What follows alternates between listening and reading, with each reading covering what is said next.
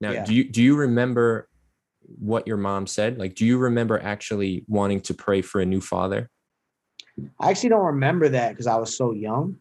hmm Um, but her telling that story, like I, I remember that house we lived in. We were living in a shelter.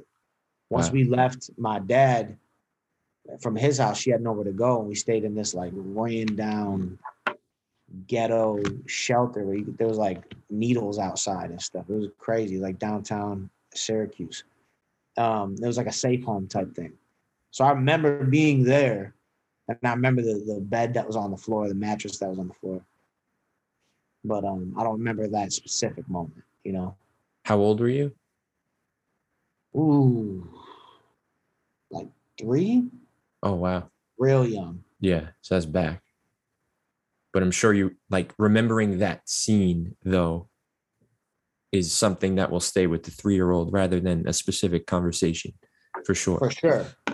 For Yeah. sure. Just being in that house, and my mom tells another story where I was just like, she said, some, I said something like, I want to go back to the house with the orange walls, you know, because there was a bathroom that, you know, that had orange walls and I remembered it. And I was just like sitting there swinging my little legs from the, the, um, the high chair, just kind of hand on my chest, you know, on Yeah. my head. Just, I want to go back to that, that house and we couldn't. And she I remember she was saying just that like broke her heart, you know. Yeah, that's crazy, man. Um, one of one of the things that we also spoke about last time is kind of maybe not necessarily your your fears or concerns or even a little bit of reluctance on wanting to become a father. So, Uh-huh.